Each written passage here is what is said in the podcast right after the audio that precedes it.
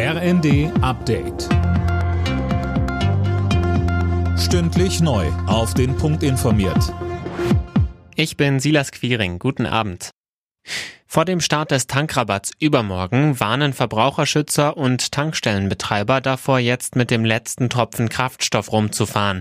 Die Steuersenkung auf Benzin und Diesel wird sich wohl erst drei bis vier Tage später bemerkbar machen.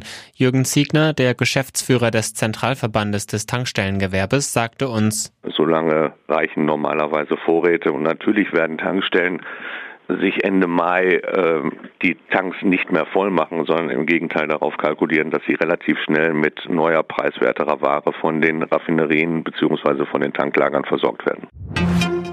Nachdem sich Ampel und Union beim Sondervermögen für die Bundeswehr geeinigt haben, soll das Ganze jetzt schnell beschlossen werden. Möglicherweise kann das notwendige Gesetzgebungsverfahren schon diese Woche abgeschlossen werden. Danach soll dann die Einkaufsliste für die Truppe erstellt werden. Auf dem EU-Sondergipfel zeichnet sich ein Ölembargo Light gegen Russland ab.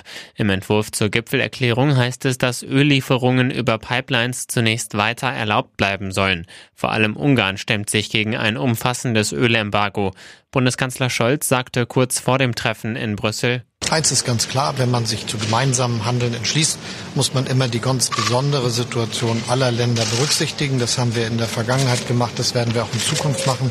Unsere Kraft beruht eben darin, dass wir unsere Probleme gemeinsam lösen und dadurch auch gemeinsam agieren können gegenüber der russischen Aggression gegen die Ukraine.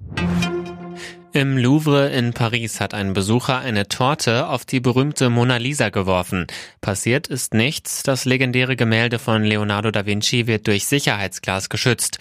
Der Tortenwerfer behauptet, seine Aktion sei ein Aufruf zu mehr Umweltschutz gewesen. Alle Nachrichten auf rnd.de